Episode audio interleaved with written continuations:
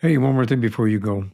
What do you get when you marry art and science through the tempering process of a unique spiritual knowledge with practical living experience? You bridge the gap between philosophy and real-life experiences within the pages of a guidebook that can help you understand that living through alchemy can create a transformational journey to freedom. Stay tuned. In this episode, we're going to have a conversation with a woman who did just that and more. I'm your host, Michael Hurst. This is The Thing About Alchemy and the Female Nomad.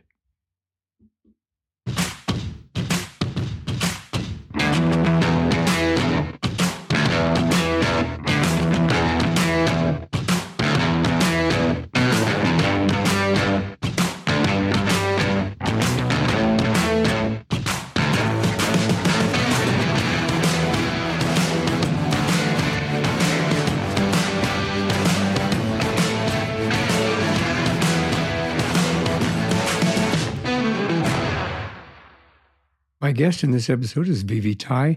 She's a writer, a truth seeker, healer, and fearlessly determined to live a free lifestyle regardless of others' opinions. She was an international student here in the United States, earning a Bachelor of Science in Chemical Engineering at Texas A&M and a Master of Biomedics Engineering from Cornell University.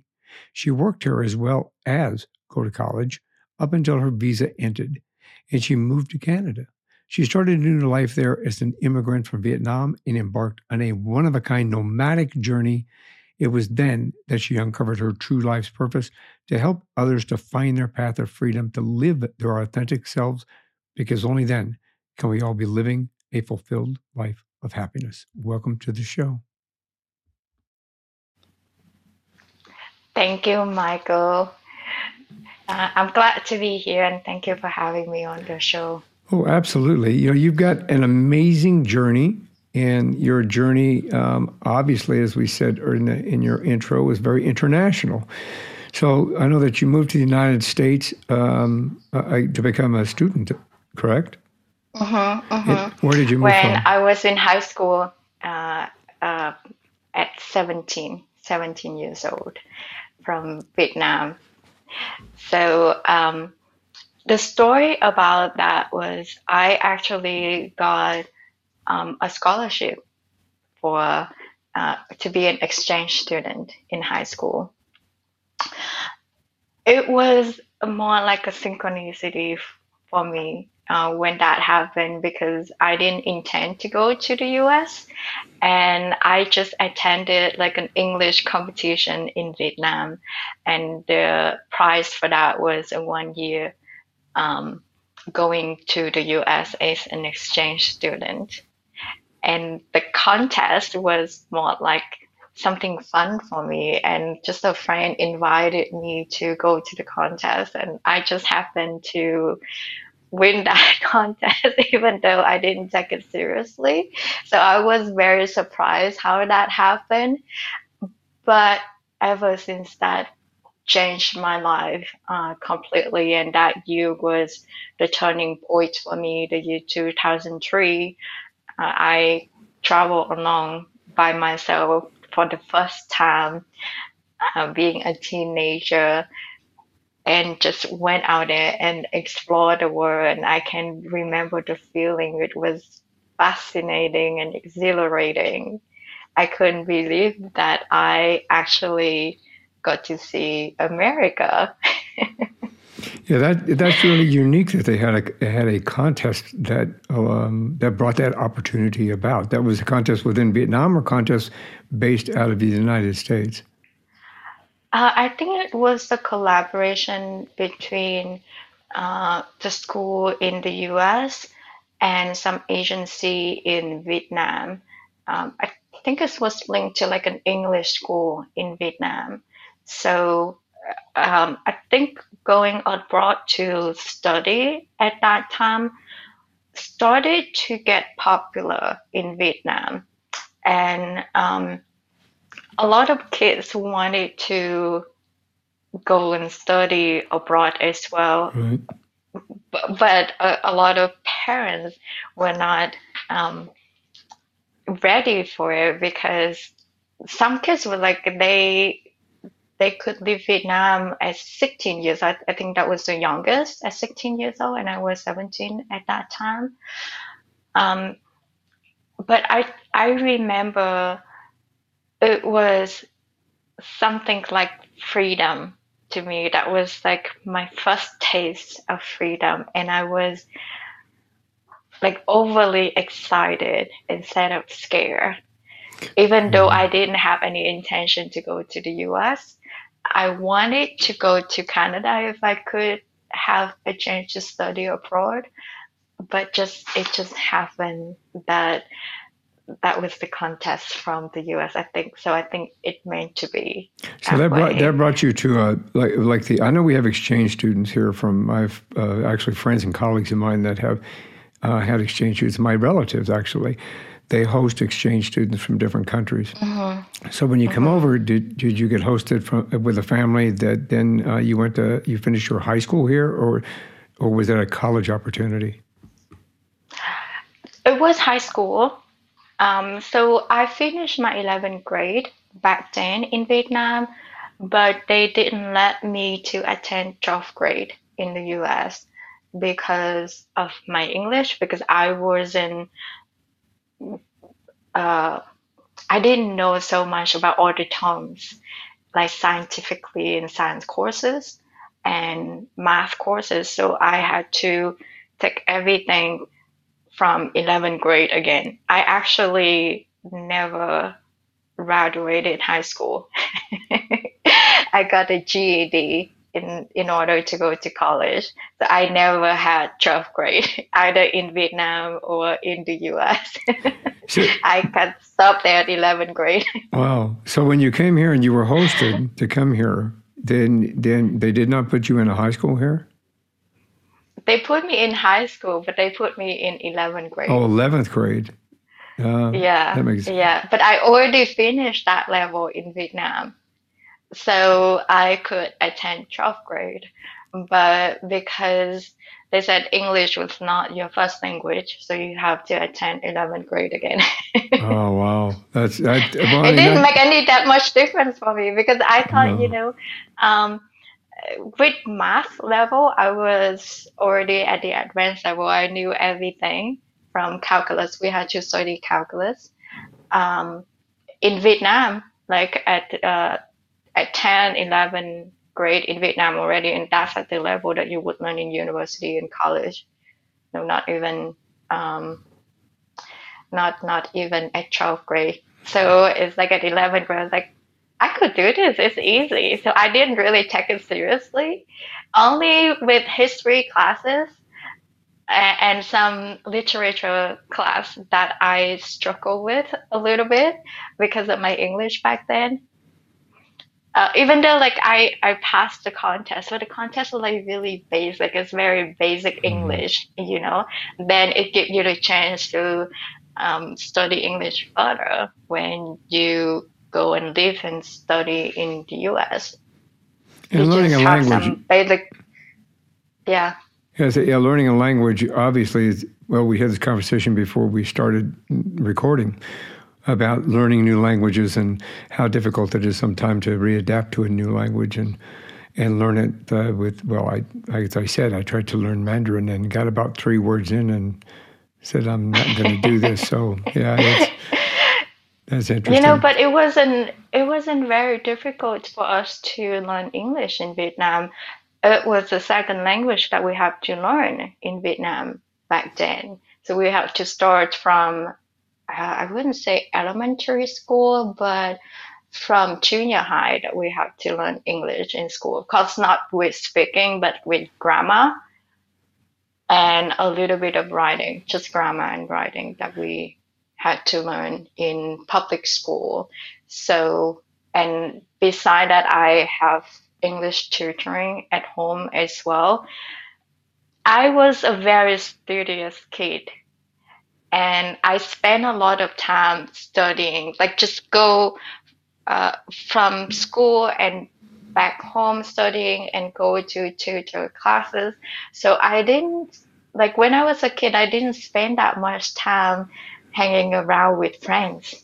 I spent most of my time studying, and that's the reason why my parents wanted to invest in me, and especially my mom. She wanted me to study abroad, and she didn't hold me back when I won that scholarship. And she's like, if you want to go, then I would let you go, and if you want to study, stay there and go on with college and universities, then I would support you, you know, because I was like in top of my class at that time, and that's why my parents was very supportive and let me study in the U.S. You know, that's always nice when you have parents that are very supportive in regard to wanting their children to move forward, you know, in any aspect of it, especially leaving the country completely. Do you have any brothers or sisters?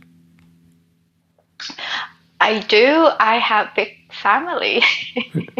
I have a younger brother and three older brother and sister, one older sister and two older brothers. My second oldest brother passed away before I was born. So 5 of us in total, and countless numbers of relatives. Oh, yeah. Well, yeah, my family on my grandmother's side, my wife was like astounded because she's a single child. She's only one. She doesn't have any brothers or sisters. And the first family reunion we went to on my mother's side, I had 45 cousins. She kind of looked around like, holy smokes, all these people? Yeah, whole new experience. Yeah, my mom has a big family. My dad only have his brother, I think an older sister as well, but my mom has like more than 10 siblings. I think that 12 or 16, I think 16 brother and sister. Oh. But she was an orphan when she was little, because she was the second youngest. And my grandparents, which is my mother's parents, they passed away when she was only 10 years old. So she was technically raised by her older siblings. Yeah, it's life sometimes puts us in a direction that we don't always want, but sometimes it builds a better, stronger me as they grow up. That was during the war, the Vietnam War. I think the World War II ended in 1945. My mom was born in 1961. So yeah, that's during the Vietnam War. In Vietnam. And that was the reason why she's very strong, and she's an amazing businesswoman. And that's why she has very high expectation of me, especially when it comes to financial stability. And that's why she invested a lot of her savings into my education. Which is a very unique education. I mean, when you decided to go to school, to continue school here, you got your GED, and then you decided to enter college, and you picked, of all things, a Bachelor of Science in Chemical Engineering. Were you interested in chemical engineering? And tell me a little bit about that. So it's kind of funny story how I picked that major. I did not even know what chemical engineering was when I picked it. I just had a conversation with a career advisor at Texas A&M, and he just asked me, like, what do you like to study? And I just said, chemistry and math, because I love science, you know. And he was like, well, do you want to make a lot of money? So like, yes, of course. So like, well, then maybe you should major in chemical engineering. Because that's one of the highest level paid job at the time, to be an engineer. And I was like, okay, this chemical engineering sounds interesting. But what I didn't know at that time was that the school, Texas A&M, has a lot of funding from petroleum companies. So chemical engineering major at that school was very similar to petroleum engineering, because in our junior and senior projects, we had to do a lot of real life projects for these companies that's sponsored by these companies. And that's the reason why chemical engineering in Texas A&M is very similar to petroleum engineering, even though in other schools, like in the MIT, the chemical engineering department of MIT, because they're in Boston, they got a lot of sponsors from pharmaceutical companies. So their projects are much more similar to biomedical engineering. And that's the reason how it led me to biomedical engineering. So it depends. You know, chemical engineering is very broad. It can be connected to so many different types of engineering, even with IT, even with mechanical engineering. And that's the reason why a lot of engineering courses are pretty similar for the sophomore year and junior years. So once you already have this core background, then you can choose your specific major. It's more specialized. You can go to any specific major. Yeah. Why did you choose Texas A&M? When you first came to America, did you end up in Texas? No, I actually was in New Mexico my first year in high school, and I had one of the best time of my life in New Mexico because everything is so different there compared to Vietnam, and I just loved it so much. I really love that thing. I really think probably that's the reason why it's called New Mexico, because it's so different than the rest of America. It's so cute. The houses are just adorable. So I had my first year in high school in New Mexico. Then I moved to Illinois for my community college, because like I said, I didn't graduate high school. It was one of the college in Illinois was one of the few colleges that allow you to do dual degrees. That means you can continue to do high school, like just tech courses, just so you can do GED, while taking college classes as well, so you can earn those credit to attend university later on. Oh, when did you decide to move? I mean, once you graduated from Texas A&M, and kind of got away from the petroleum side of engineering, you wanted to pursue more of a master's degree in the biomedical. Can you help us understand what that is? I mean, we've got a lot to talk about, obviously, and I want to see how alchemy plays into all of this, including that in life, because it is so intricate. Alchemy is, I mean, when you look back on alchemy, it's got a history to it, and I kind of want to get to that. Yes, because it's actually science as well. Like, you know, my background is chemical engineering and how I ended up being like in alchemy. So after I graduated from Texas A&M, because I didn't want to get involved in petroleum engineering, first of all, because I didn't feel confident working in this field. It wasn't any of my interests. When I was in senior year, I knew that being in chemical engineering was the wrong major for me because I hated all my senior courses. I struggle in my senior course for that reason. So I took a leap of faith and I applied for a research position, a research assistant position at MIT. I think this was synchronicity that happened because I happened to know a friend who knows someone at MIT that was hiring, and they passed on that job position to me. So it was like an internal direction. It wasn't any of job application online. And when I read the description of the job in the research, and I just thought it was just so innovating, and it was just so exciting, like how they was trying to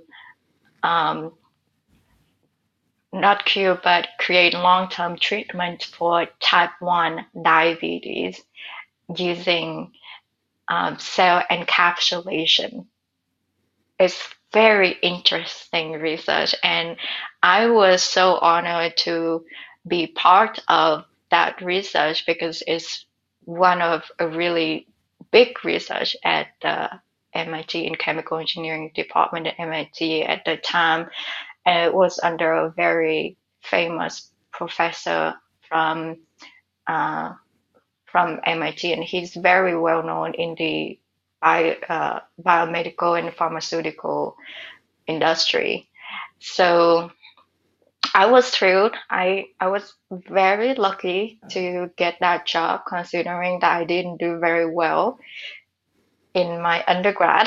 I didn't think my GPA was very high, so I was surprised that they decided to hire me for that position. They said that they liked my response to their research. They tested me a little bit. It was because I love research, but in my senior classes, we didn't do any research actually. It was more like plan design and safety design for chemical plants and petroleum plants.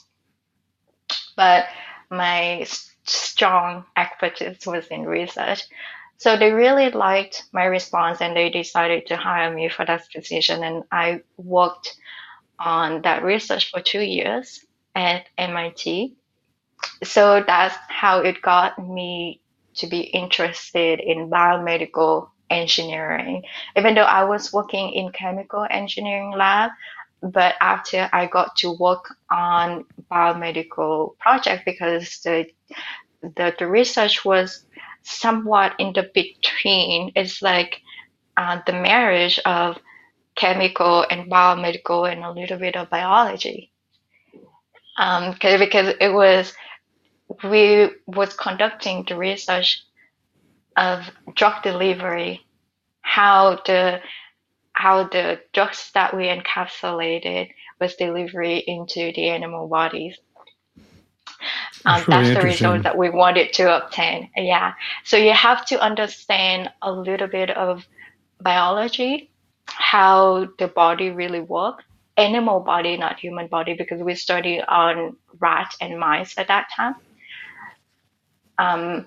And then you will have to understand the biomedical aspect of it in order to understand the research, because the medical benefits of the drug and how its impacts on the body. So that's how it got me to biomedical engineering at Cornell because of that job. And in grad school, I did so much better than chemical engineering because I love these research studies about stem cells, about all the innovative medical devices. I was really passionate about ICDs and heart defibrillator devices. I love to study about heart diseases. It was very interesting. And during that time, I had the opportunity to work on a prototype for a pain management device. And that's how I realized that, I enjoy being creative more than doing all the research. That was the fun part for me. And I wanted to continue to work on product and development, or research and development for medical devices, and that's what I wanted to focus my career on. So after I graduated from Cornell University, I decided to go back to Boston because it's one of the biggest cities for medical devices and pharmaceutical industry beside the Bay Area, which is in San Francisco. So I moved back to Boston, hopefully that I would get a job there. And I was very persistent to live in Boston because I loved the city.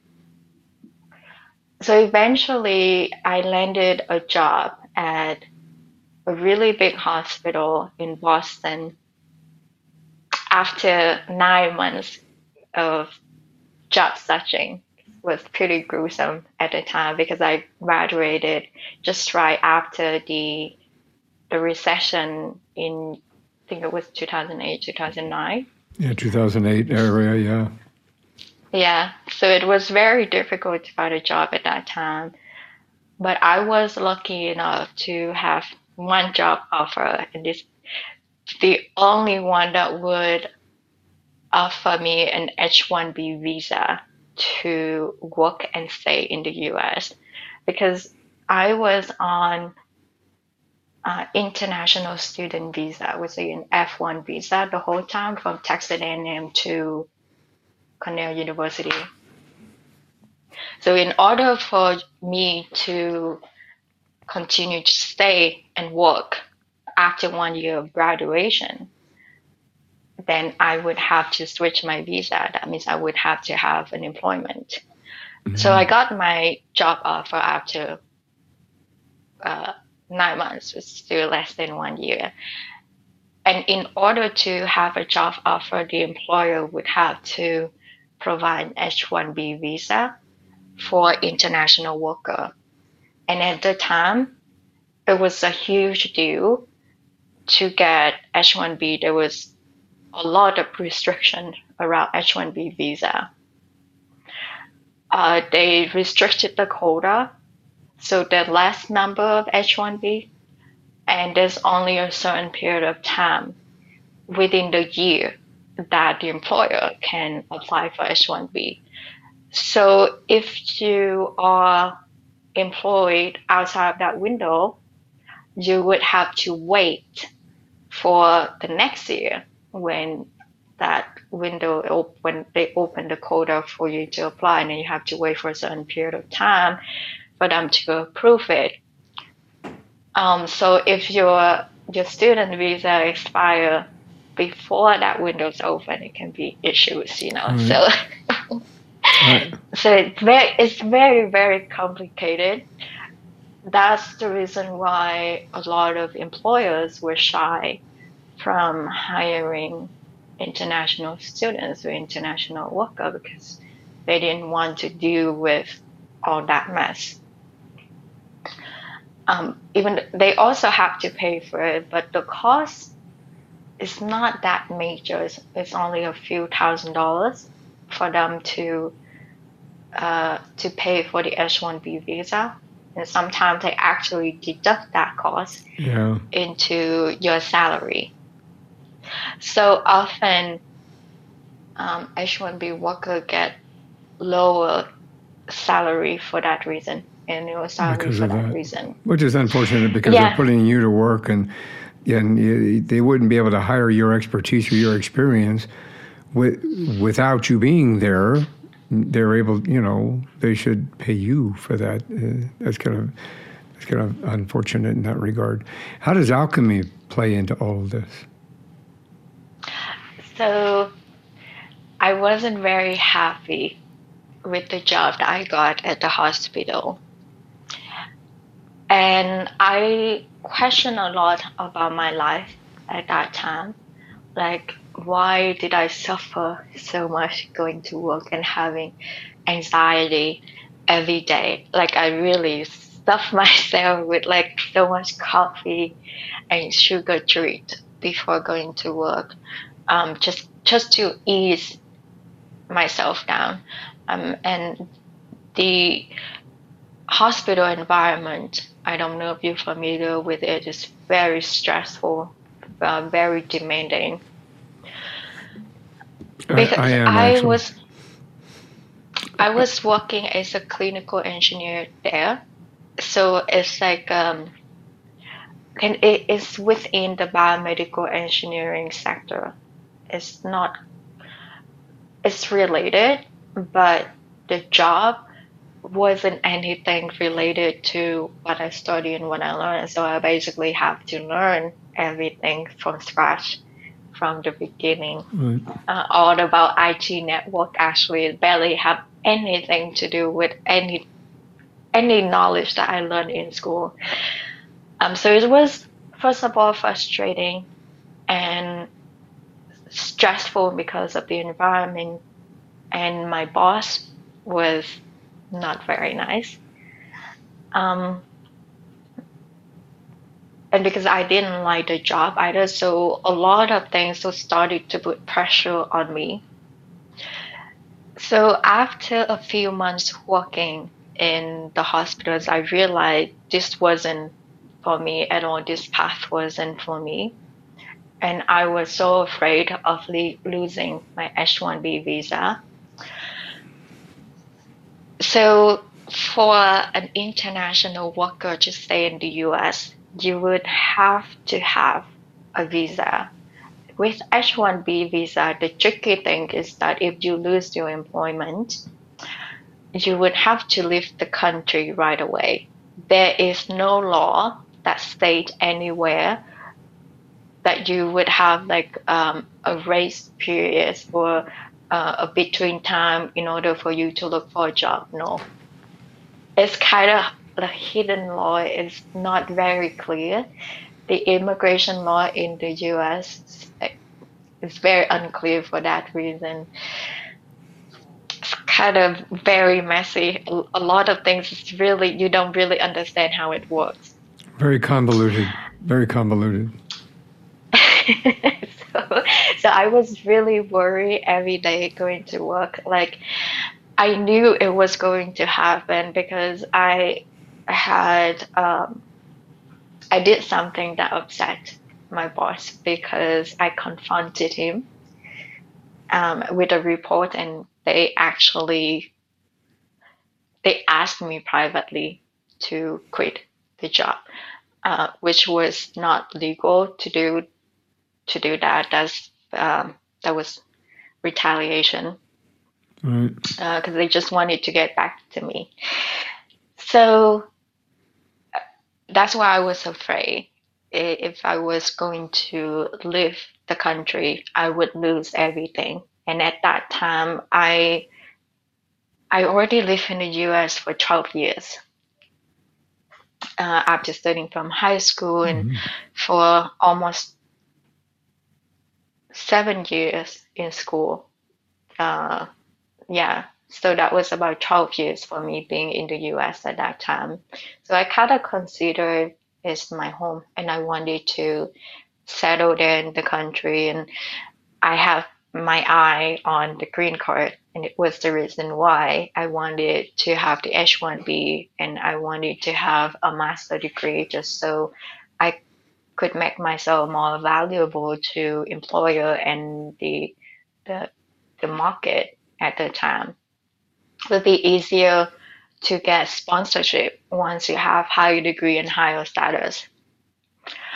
But since my first job didn't go really well, and I could see how I was very much chasing that green card and that freedom, but eventually I feel more and more restricted. So I was questioning, like, why, whether what I was doing is right, and whether I actually would have freedom in this country that I thought was free for me, because it was when I was 17, because that was like my gate to freedom, but it wasn't anymore at that time.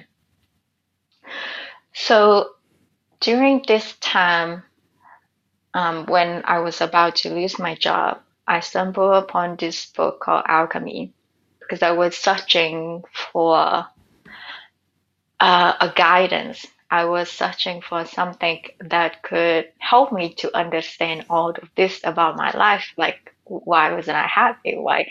I did everything right. You know, I studied so hard in school and I did all my best to please other people, to please my bosses, but nothing really worked. So I went to Barnes & Noble a lot to search for a book, self-help book,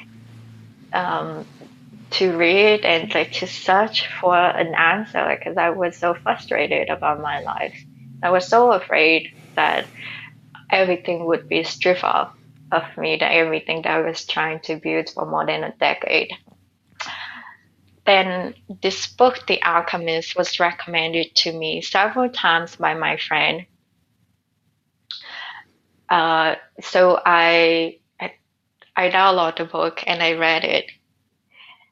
And I thought it was very fascinating. The storyline was very intriguing and it reignited my passion for traveling. Now, at the time, I didn't understand what alchemist was. Yeah, it's it, and how that applies to what you're doing now, because you're kind of a nomad now, and you live a van life. Mm-hmm. So you kind of how does alchemy? Let's talk. What is the definition of alchemy? I know it goes way back. There's a history of it. There's some wisdom to it, and sometimes when we look at the movies, we see they have the evil alchemist over there trying to turn gold. From silver into gold, or lead into gold, I guess. So how does it play? The concept of alchemy is very metaphorical. Of course, it's related to chemistry. That's why it's called alchemy. But alchemy actually means God. So alchemy is the process of transmutation and transforming of one object into something else. That's why we were taught alchemy is turning lead into gold, because lead is like a heavier metal and gold is like a lighter and more precious metal. So metaphorically speaking, turning lead is like turning a heavier self, like an old self, into a higher self. It applies when you use that concept to apply on human evolution.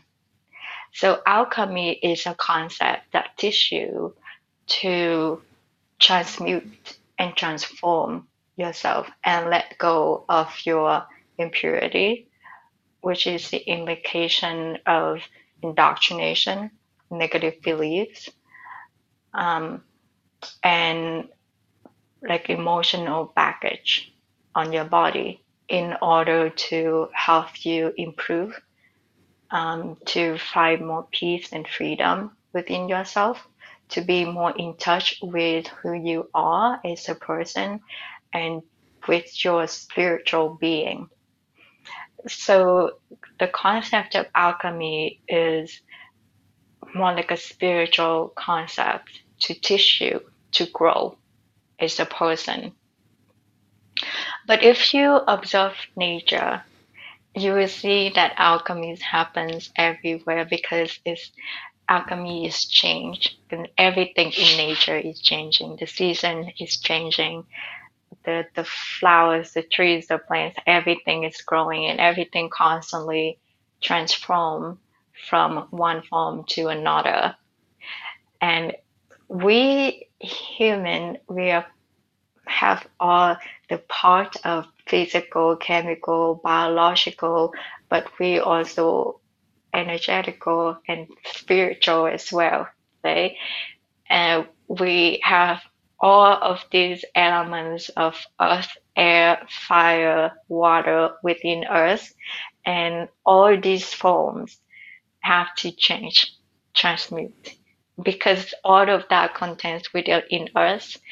That's why we are part of this alchemical process, and that's why understanding the concept and the principle is so essential for you to understand how you grow, how your soul grow in the human evolution, and how the collective, us, the world, grow all together, because we are also part of the collective. Right. And that's interesting how that all plays together. Is that when you realized that you had to let go of the societal, parental, and the cultural expectations to learn what actual freedom is? It's not just the word freedom, but the feeling of freedom, the wanting of freedom. It all plays together like that? Mm-hmm. Yeah, because I wanted the freedom, right? That was the reason why I wanted to chase higher status.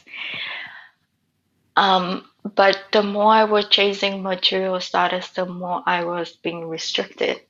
I was like, it didn't make sense. Well, Something was not working. Yeah, I think material status sometimes steps in our way because everybody wants something material. You want money, you want a big house, I personally don't want a boat, but people want a boat, or they want a nicer car, or they want something that's very physical, and they yearn for it, they seek it, they strive for it, they try to manifest it, and sometimes it's blocked because they have focused so much on that. So from your perspective, you kind of let that go, right? I had to let it go. I had to let my life in the U.S. go because it didn't work for me anymore, and because I didn't think I would have the freedom there. But when I faced that fear, the fear of shame, the fear of failure, and shame because my family had high expectations of me, and I kind of went home with nothing. That was when I actually finally obtained the true freedom, because I let go of what was holding me back. And that to me, in my book, I refer as the first stage of alchemy, the stage of calcination. The calcination happens to push you to let go all of materialistic obsession, the 3D reality of life, like the 3D paradigm and how you look at life, and push you into a whole new direction if you choose to go along with it. And a lot of people, that was in my situation as well, that I know of, they wouldn't choose to do what I did. So I know that when the calcination happens, you do have the free will and the choices to either go with it or go against it and still try to cling back to that materialistic paradigm. Right. Is that what gave you the motivation to move to Canada? Yeah, for sure. It was because I didn't want to stay in Vietnam. So after I left the U.S., because I did lose my job, so I had to leave the country. I moved back to Vietnam. I didn't think that I could thrive in Vietnam because my desire was to travel the world. I knew that my passion was to travel the world. I wanted to be a nomad. I wanted to explore the world, but being in Vietnam wouldn't give me that opportunity. So that's why I applied for my immigration to Canada, and I was thrilled to be accepted within only 1.5 years. It was actually a friend of mine recommended me to immigrate to Canada. I did not even think about it. Okay, it was close enough. It was close enough to the U.S. Right. Plus, you can come over you would get a Canadian passport. You can come to the U.S. anytime You know, other than COVID restrictions that, you know, obviously stopped that for a little while, but it gives you the opportunity to come across the border to explore the United States. But you know, you basically you're a nomad living. I think you call it van living, van dwelling, van life. Yes, that's it. Yes. Van life. So how is that?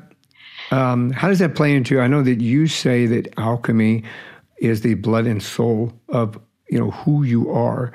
Does that van living help kind of contribute to that mode of a living? Oh, yes, definitely. But I didn't choose van life for that reason, because I didn't understand alchemy at the concept of alchemy at that time. I was just following my passion, and I was just questioning, like, what lifestyle would I want to do when I go to Canada? Because I was in a blank slate. You know, right. Do I want to go back and live in a corporate life like in the US? Do I want to go back like doing that again in Canada? And the answer to me was very clearly no. So like, what do I want to do now? and your answer, universe brings you your answer. Yeah, and so I was researching on YouTube to see like what was interesting to me, and that's how van life came to the picture. And I thought it was fascinating because the benefits that it would offer to me, because I have my dog with me as well. I adopted my dog in Vietnam, so it gave me privacy, and I didn't have to have a roommate that could tolerate a dog. And because the biggest reason for it was because it would cut down living expenses. So I didn't have to work full time, and I would have time with my dog and just to explore myself. Because my question back then was, what's my life purpose? What's the meaning of my life once I lost all of that? You know, there has to be something. My life has to mean something. Otherwise, why do I exist? Yeah, I think we all ask that question. So I wanted to find the answer for it. And for that, I wanted to follow my passion and what interests me. And so I just started doing what I enjoy doing, what I was interested in at the time. I was curious about being a barista, so I applied for a job to work as barista specifically. So I got the job at Starbucks very easily and quickly. So I'm like, let me check it out, what it means to be a barista, because I love coffee, and I was thinking maybe I would get a coffee shop one day. So I just used my time to learn and explore all my interests, my hobbies, my passion. And van life was able to afford me to live such a lifestyle, free lifestyle, for that reason. And I checked all my time and opportunities. I had to travel to go to remote places and explore BC.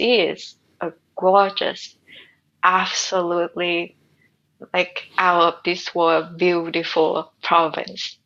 It's insanely beautiful in DC. So I just explore my heart out, really.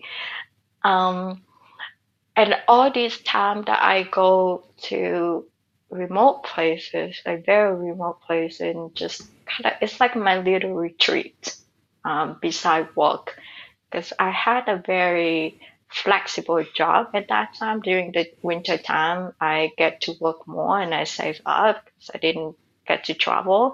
And in the summertime, I work only part-time and I travel all the time.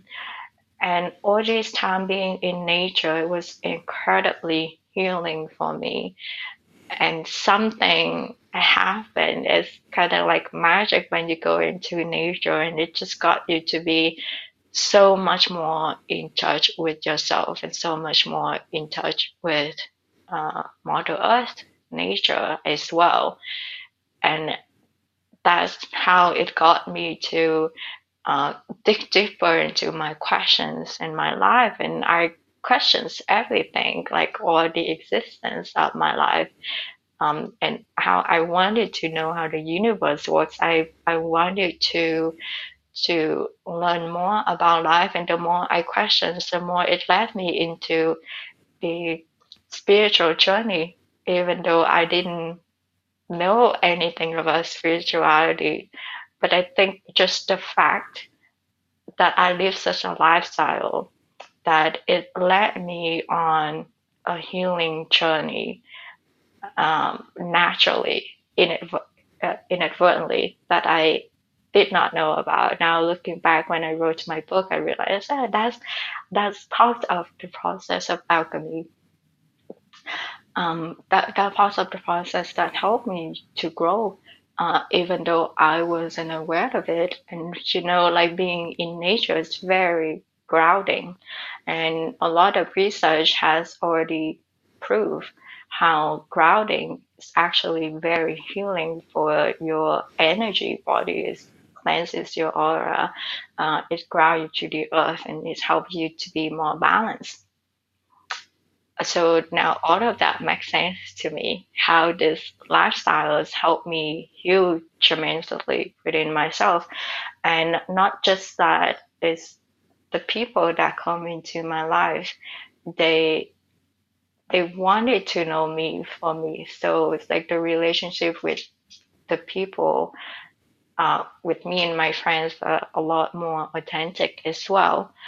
So ever since I lived this lifestyle, it's completely taken me on a whole different adventure, a whole new path. Not just of the nature healing aspect of it, but a lot of challenges that kind of throw at me, that push me to grow.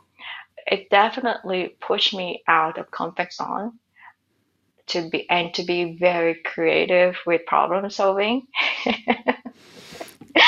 Yeah. I think was it difficult to kind of adapt to that kind of living? I mean, we all grow up with. I mean, when I was a kid, we used to go camping a lot, but that was always vacation time for us. But you had to adapt from like a house or an apartment or something that was solid that you come home to every day, you know, that you know is going to be there, that you, nowadays you pay an exorbitant amount of money for in regard to it. Was it difficult to adapt from that to living in a van for a while? Oh, yes, definitely. It took me almost half a year to adapt. It wasn't easy in the beginning.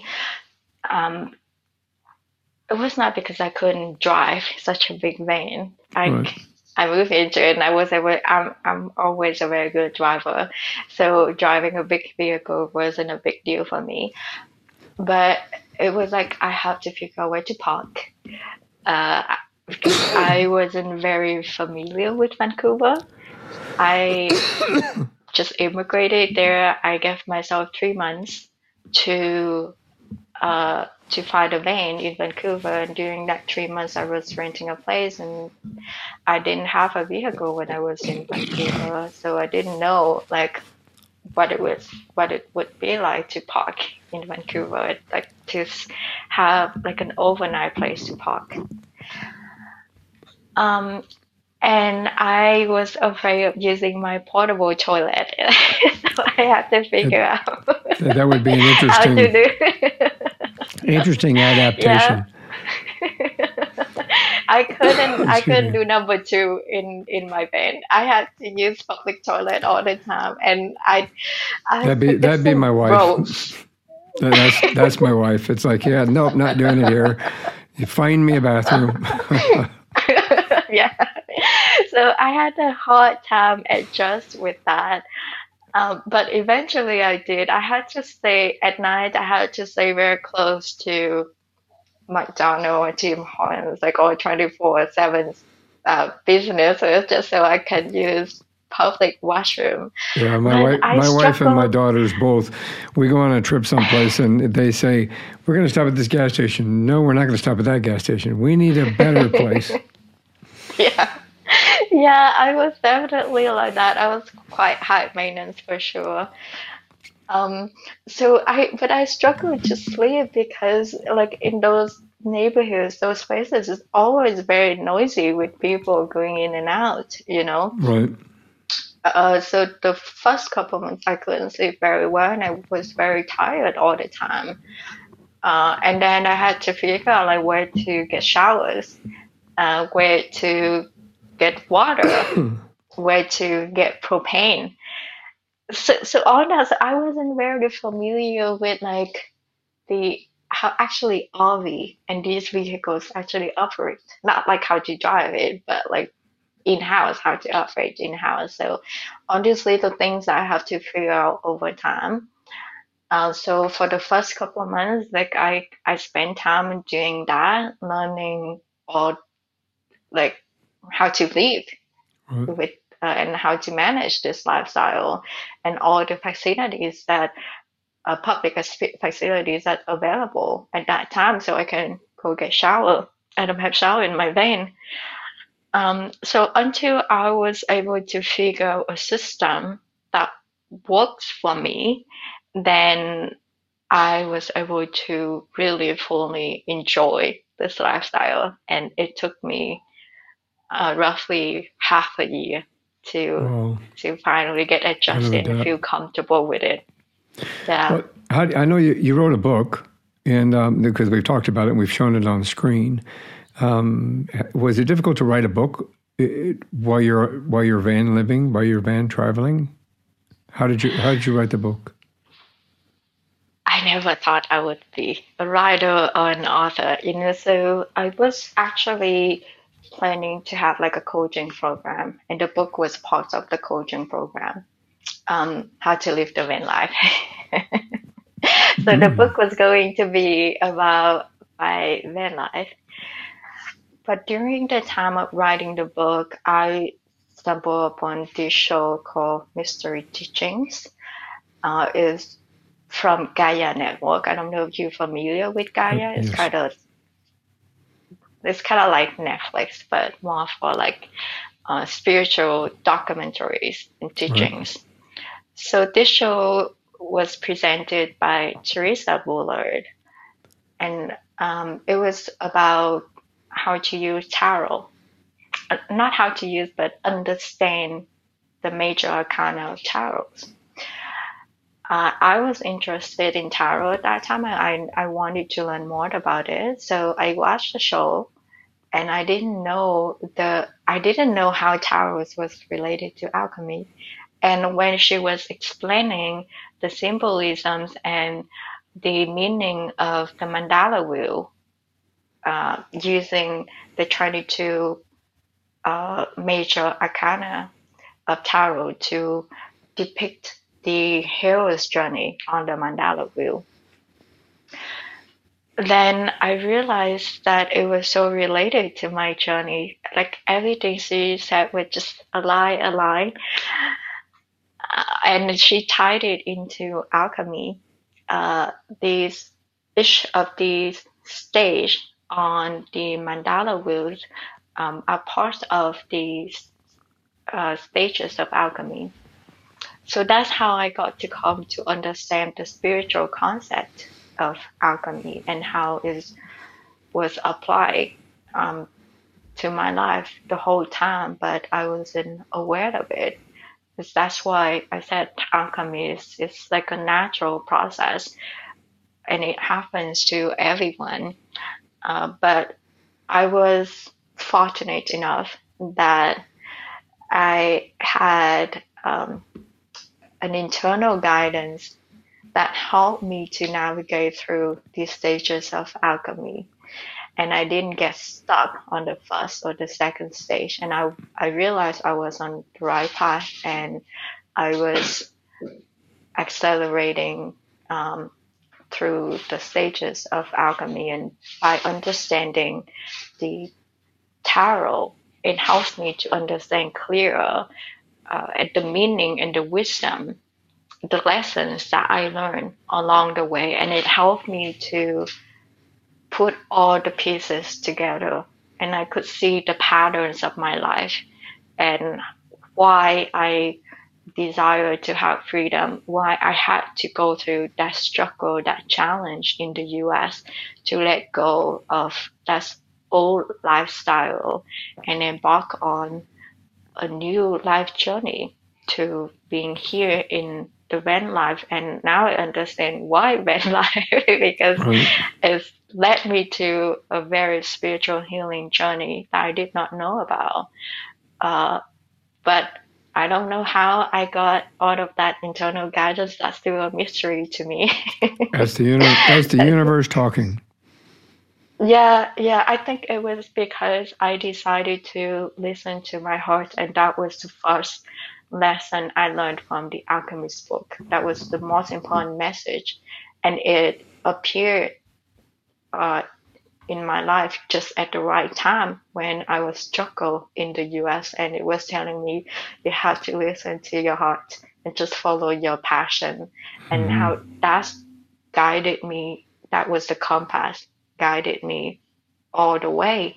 And I decided to take a leap of faith and took that advice, and I follow it, and that's how it led me here. So if anyone asked me how to make decision, like mutual decision on their life, I would always tell them, just listen to your heart.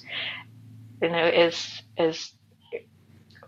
I wasn't raised to be that way. I was raised in a very strict, conservative family, an Asian family. We very left brain. We very analytical, and because my background is engineering as well, so my whole life I was trained to make decisions based on logics and to make decision by the heart was very strange and was very foreign to me. But because everything didn't work for me at that time in my life, so I just said, why not give it a try, you know? I was very open-minded to try everything because I was at the blank slate. I didn't have anything to lose, so it was easy for me to do that. But of course, for people who stay in comfort zone, it's like a risk for them to go into the unknown, to take that leap of faith, because they don't know what it would be like. But anything in the unknown zone would always come with possibilities. Very true. Yeah, very true. Yeah. So if you know in your comfort zone, if you know something's not working for you, then yeah, definitely take that chance to do something differently. And that's what happened to me. And that's how it got me to understand spirituality and alchemy, and eventually writing this book, because I think it's so relatable to people. And I know that a lot of people may go through this as well. And I think that how the alchemy process happens in their life can be very unique, and it can be very individualistic. It may not be the same like me, but there's a process, there's a stage there. So that's why I wanted to share my story, like what it would be like, what it would look like to grow and to go through these stages of alchemy, just so that they can apply it and reflect it on their life. And that's why I include the journal prompts along the way at the end of every chapter to help the readers to reflect, not just read my story for inspiration, but to help them to understand where they are in the process as well, because having awareness and perception is the first thing that you would need to make a change in your life. Exactly. I mean, you call it, the name of the book is Living Through Alchemy: A Transformational Journey in Freedom. which is obviously what you have done. I mean, and you kind of you take a marriage of, as you say, the marriage of art and science through the tampering process of your spiritual knowledge and practical living experience. And I think here is for the people who are watching this. Here's a screenshot of the book covers and a little bit more about what it is. So tell us a little bit about how you can find this and how we can find you in order to get this book, because I think from what we've talked about in your journey, you give an opportunity for us as human beings to be able to recognize that we have the ability to use alchemy to manifest change within our lives. Yeah, so my book is now available on Amazon. It's called Living Through Alchemy. So I do have a website, livingthroughalchemy.com, that people can go to and download the first chapter of the book, which I give an overview of what alchemy is and the spiritual concept of alchemy. So they can have like a overall picture of what this spiritual and philosophical teaching is all about. Then the subsequent chapters, I go into my own story, sharing my life experience, living through these stages, and make it clearer for the reader to understand what it's like in practical living, how it actually happened, how it manifested in my life, so they can visualize it and applied it and get to and reflect it and get to understand more about their life journey at the time. So yeah, people can check me out on my website, Living Through Alchemy, and it's available with ebook, paperback, and hardcover as well. That's fantastic. I really appreciate you kind of coming on here and joining and sharing your journey with me.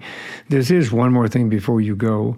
So before we go, do you have any words of wisdom that you can share with our listeners and our viewers?